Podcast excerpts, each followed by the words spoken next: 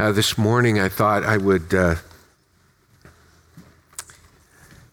just give us a little meditation from our message last Sunday in 1 Corinthians 3.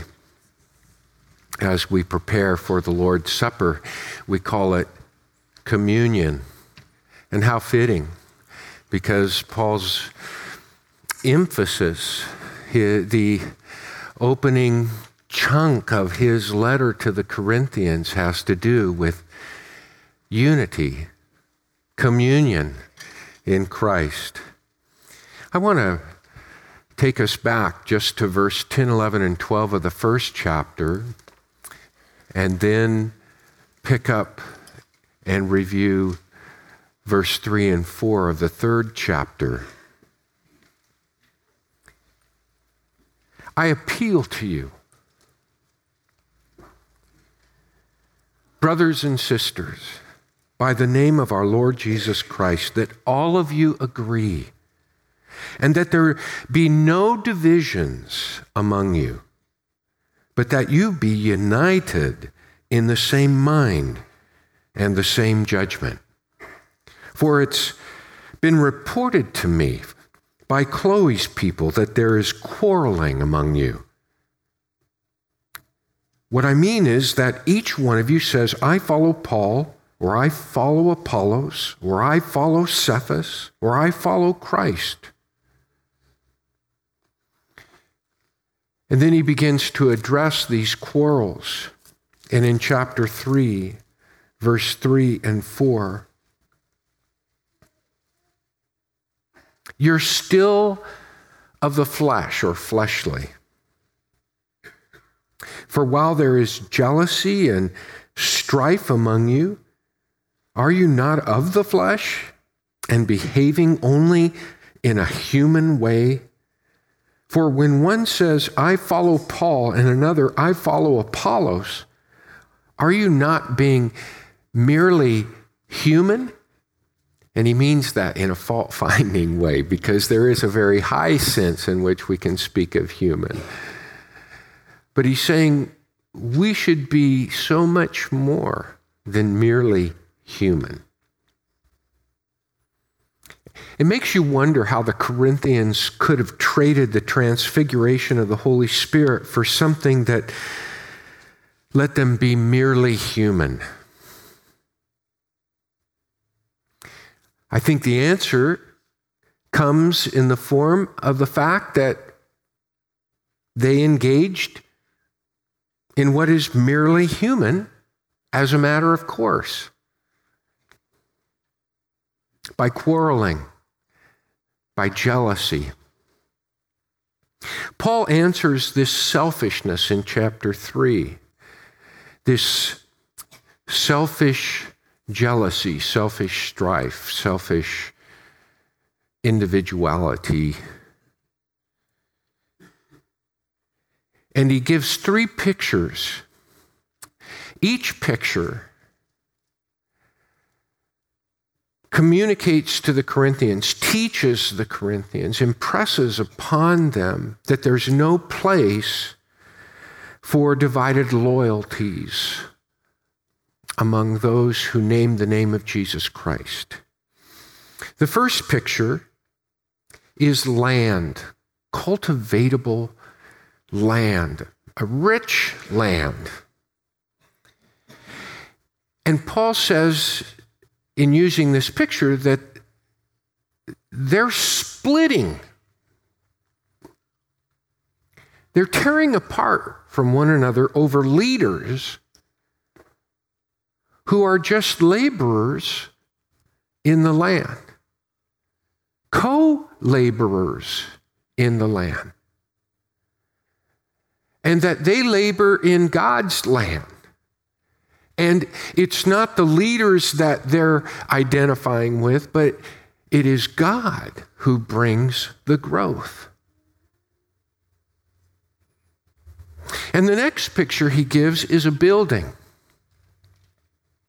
And he says the leaders and he singles out himself in particular, lay a foundation and build on that foundation. And then he turns to how they're building in that building because they're building too. And he says, Jesus is the foundation. And then he introduces a third picture a temple. Not the entire complex, but the holy part, the sanctuary itself. That place where all peoples would associate the very dwelling and presence of God. And he speaks of the Holy Spirit dwelling, Holy Spirit, in that sanctuary. The mo- remarkable thing is, he says, You, you all are the land. You all are the building. You all are the temple. You are what God is cultivating. You are the building God is building. You are the temple in which He dwells.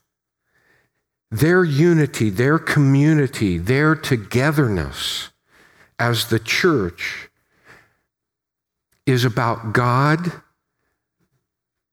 Jesus, and the Holy Spirit. I don't even know if we notice that. As many times as I've read it, he moves from God to Jesus to the Holy Spirit, associated with who we are, not Apollos, Peter, or Paul. What a difference if we see ourselves as God's land, God's building, God's temple, and God's colony, God's city, if you will, shining and aglow, a beacon to a weary, wandering world. In class, a little girl was drawing a picture. She was so intent and so determined. She even skipped recess in her ardent effort to finish her picture. When the teacher saw her still drawing, she approached her and said, What are you drawing? And she said, I'm drawing a picture of God. Oh, honey, don't do that. No one knows what God looks like. Holding up the picture, she said, Now they do. Paul thinks we can draw a much better picture of God. God's land, we know, brings growth, but He brings the growth. God's building is firm, and all of the construction is stable and enduring because Jesus is the foundation. And the temple must be honored and respected, should not be disrespected. It should not be the object of sacrilege because it's where the Holy Spirit dwells. As I reflected on this this week, I thought about myself because I'm just like you. And so, if I want to make a connection or help you to get something that can be meaningful to you each and every day of your life, then I have to connect it to me and my life. When I realize and when we realize that God brings the growth, we are the land, but God brings the growth. It makes me think of patience in my own life.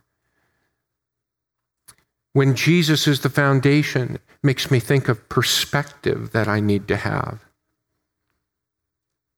And when I realize that we are the temple, you, me, but together we are the temple, it makes me think of respect, patience, perspective, respect.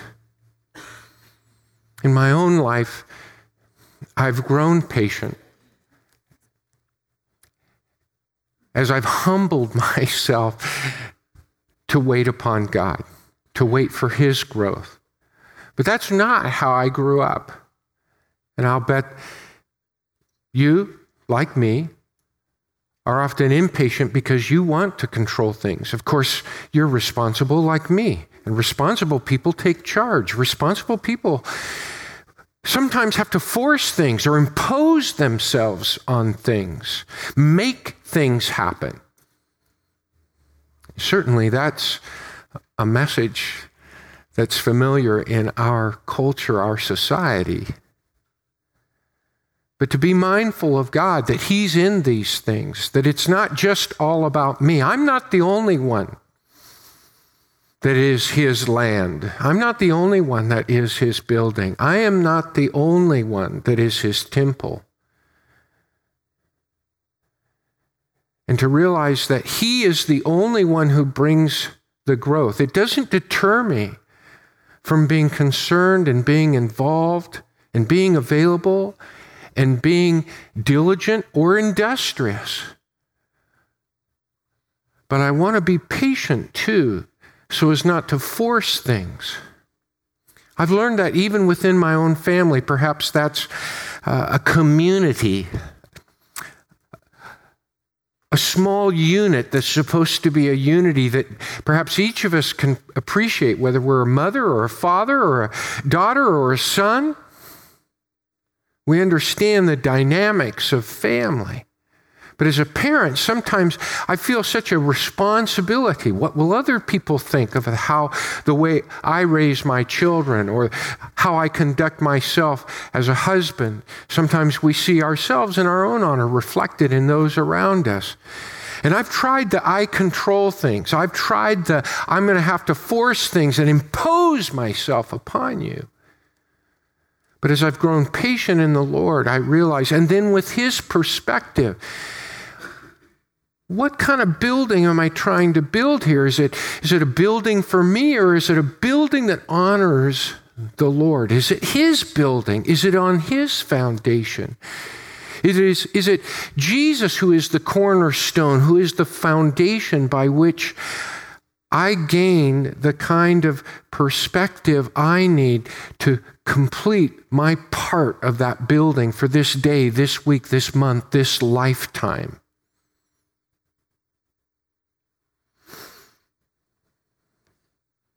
And that the Holy Spirit is not just in me, but in others. How many times have we witnessed, or even,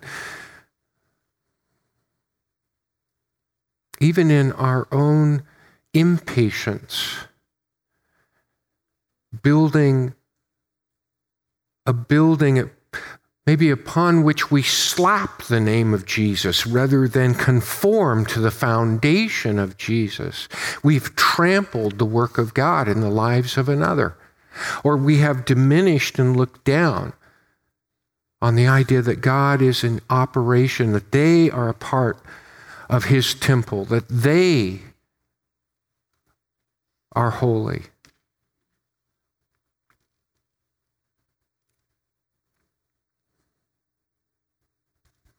In Ephesians chapter 4, verses 1 through 3, a very important chapter after Paul, in the first three chapters, there's six chapters in his letter, or what we divide into chapters. The whole f- first half, he has laid a foundation about the importance of Jesus Christ. And then in his opening words, when he kind of moves from what is the reality of what God has done, the truth, he then kind of moves to, well, what does this mean for us? How should we conduct ourselves now? Listen to what he says. It's a one, it's one long sentence, the first three verses. One sentence, two parts. The first part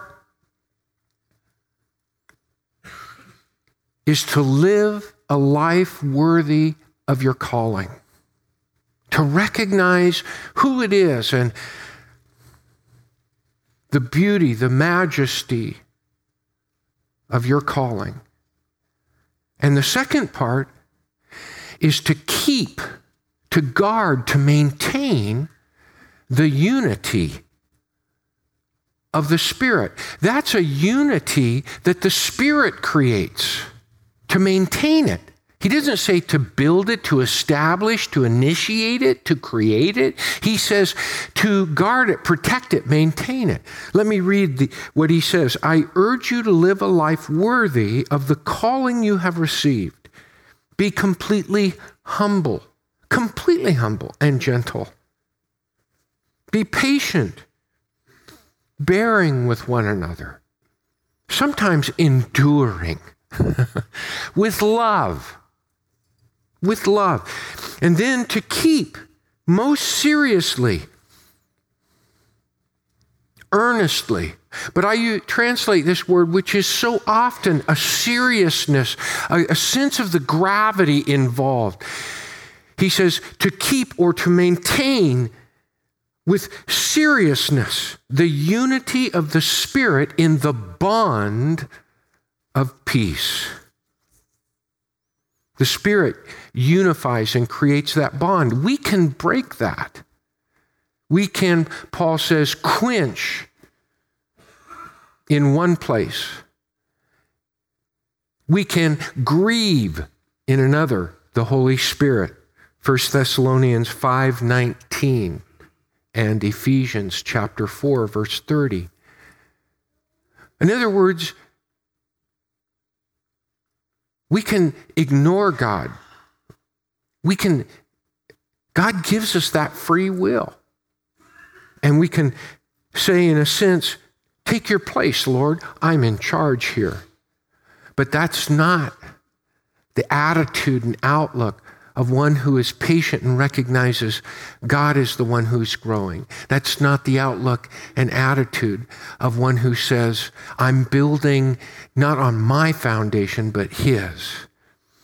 And His Spirit is the one that dwells in what I'm building. And that investment and that building involves not just me, it involves the community of believers, the people of the Messiah. That's what Christ means, Messiah, that we are to be. Paul is raising our sights. He's trying to help us understand who we are. He expects it to make a difference in the way we see ourselves and see one another. I want to draw your attention to verse 16 and 17 of chapter 3. In verse 9, he said, You are the land, you plural. And he said, You are the building, you plural. But then in verse 16 and 17, he says, You are the temple of God. Let me read it to us. Let no one deceive himself. Actually, he says, Do you not know? If anyone among you thinks, excuse me, I'm in the wrong place. I was in verse 18. Do you not know that you are God's temple and that God's Spirit dwells in you? And then there's another line right here. If anyone destroys God's temple, God will destroy him.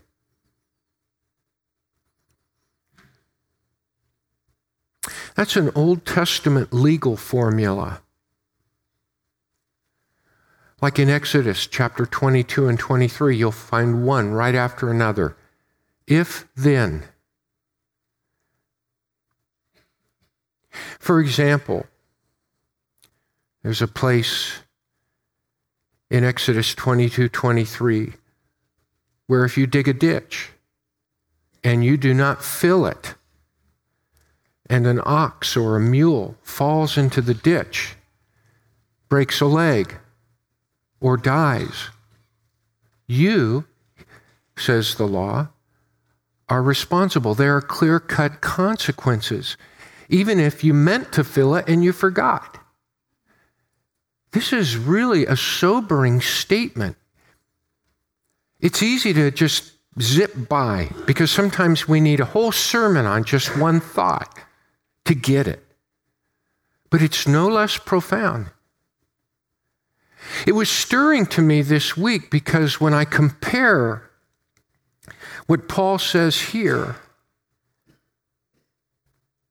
this sobering injunction, this harsh judgment, if I compare it to what he introduces in chapter 5, when he talks about a man who lies with the wife of his father,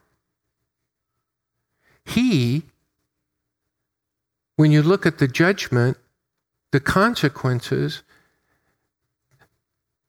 I, am I'm, I'm more shocked by that than I am this idea of damaging God's temple. I'm, I'm more troubled by that. That's kind of my experience, my upbringing, that, that someone should commit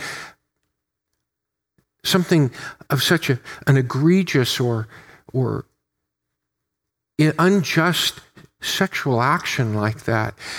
And what is the punishment? That he should be separated from the community of believers until he repents. And in fact, he does, and he's restored. But here, what, what Paul says is that God, if we damage, he will damage. If we destroy, he will destroy. That gives us some sense of the gravity of what Paul is saying here about schism, about division. We should not miss this. This is really powerful. It's shocking. It's even scary. Because perhaps, like me, in, in our table of gravity or what's importance, like me, we would think, the wrong of chapter 5 is much more grave than the wrong of damaging someone else. But we don't talk about it that way. We talk behind that person's back and we say things that are damaging to their reputation. As though the Holy Spirit doesn't indwell that person or that in the temple the Spirit doesn't dwell in every part of the sanctuary, but just in my part. Or if we're in a clique or clique, a small group of tight people who are friends that see everything the same, we can talk about that other part within the body of Christ so they have less of the Holy Spirit.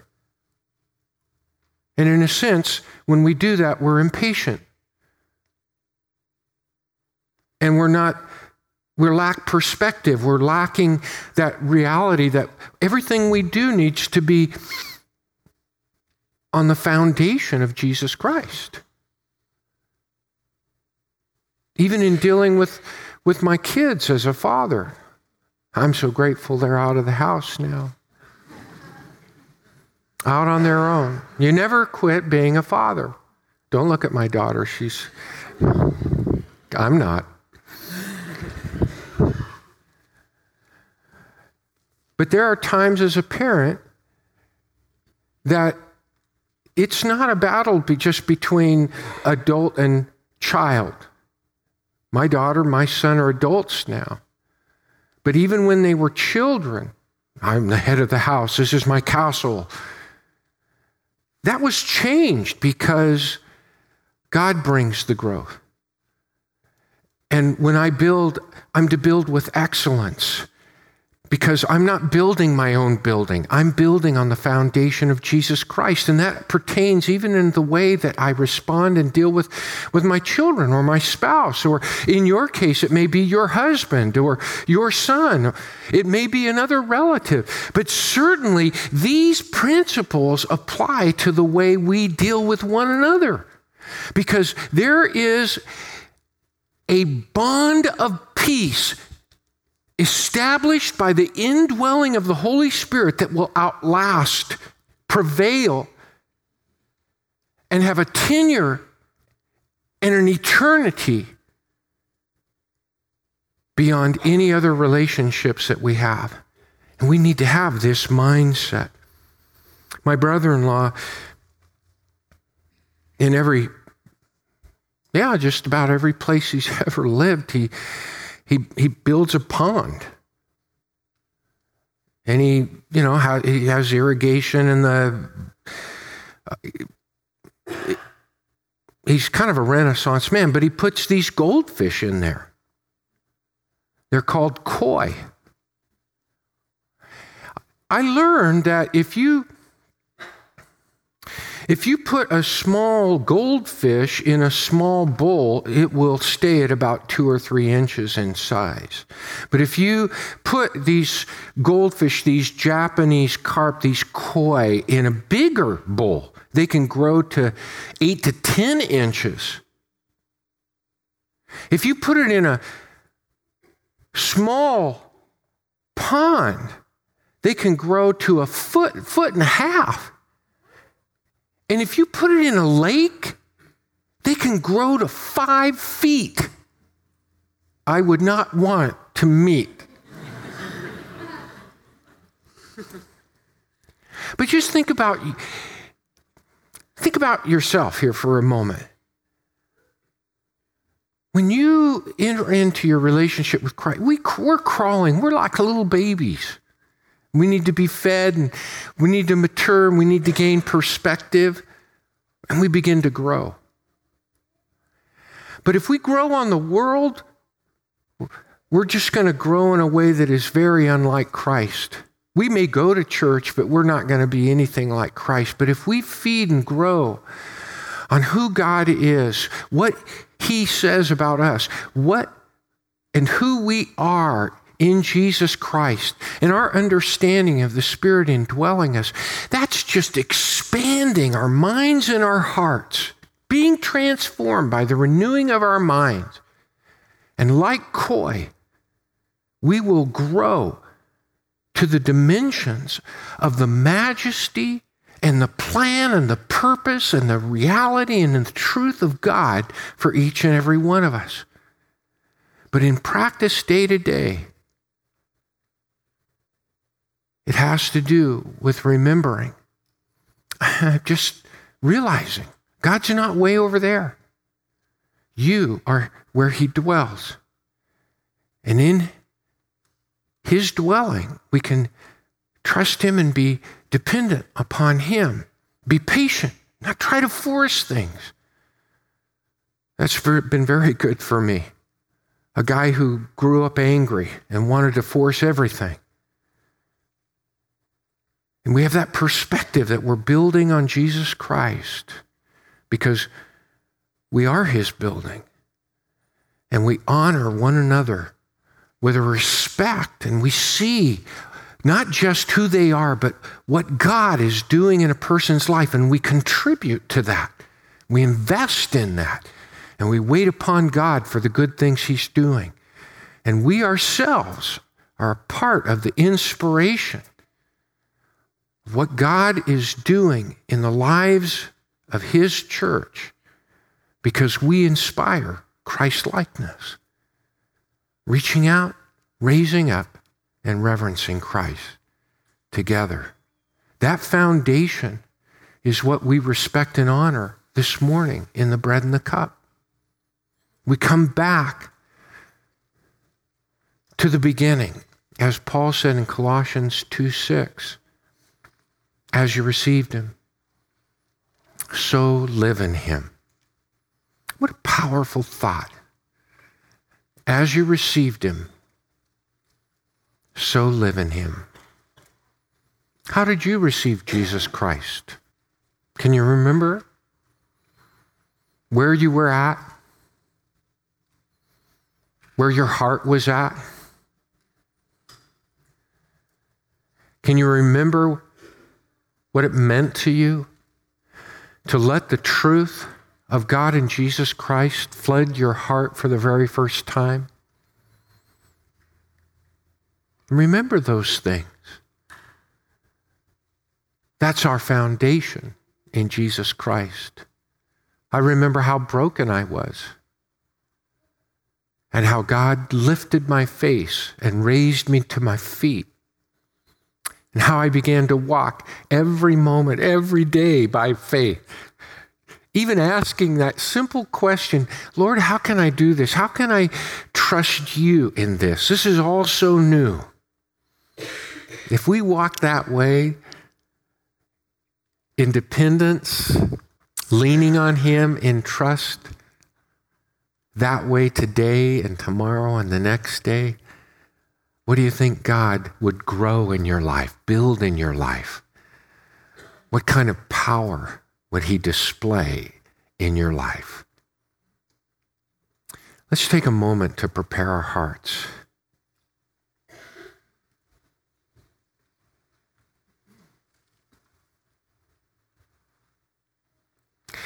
With your heads bowed,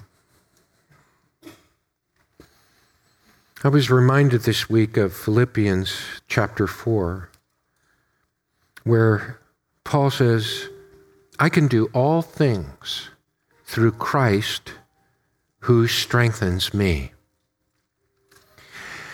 When I read it again, I saw something that I.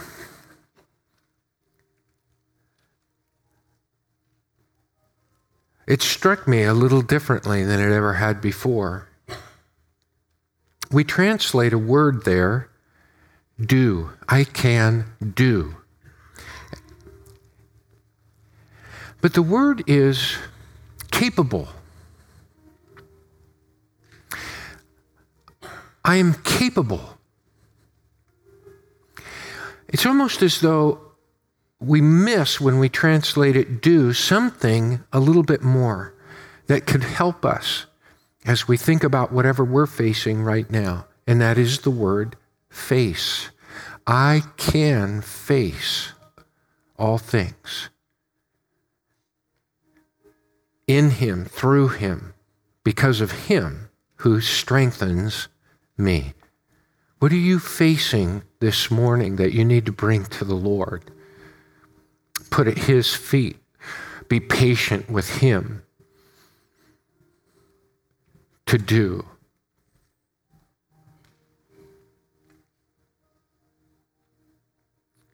What is it that you are facing that you need to gain His perspective, to face in His strength, wisdom, in a way that honors Him? It isn't all about you, but is about you and the others involved.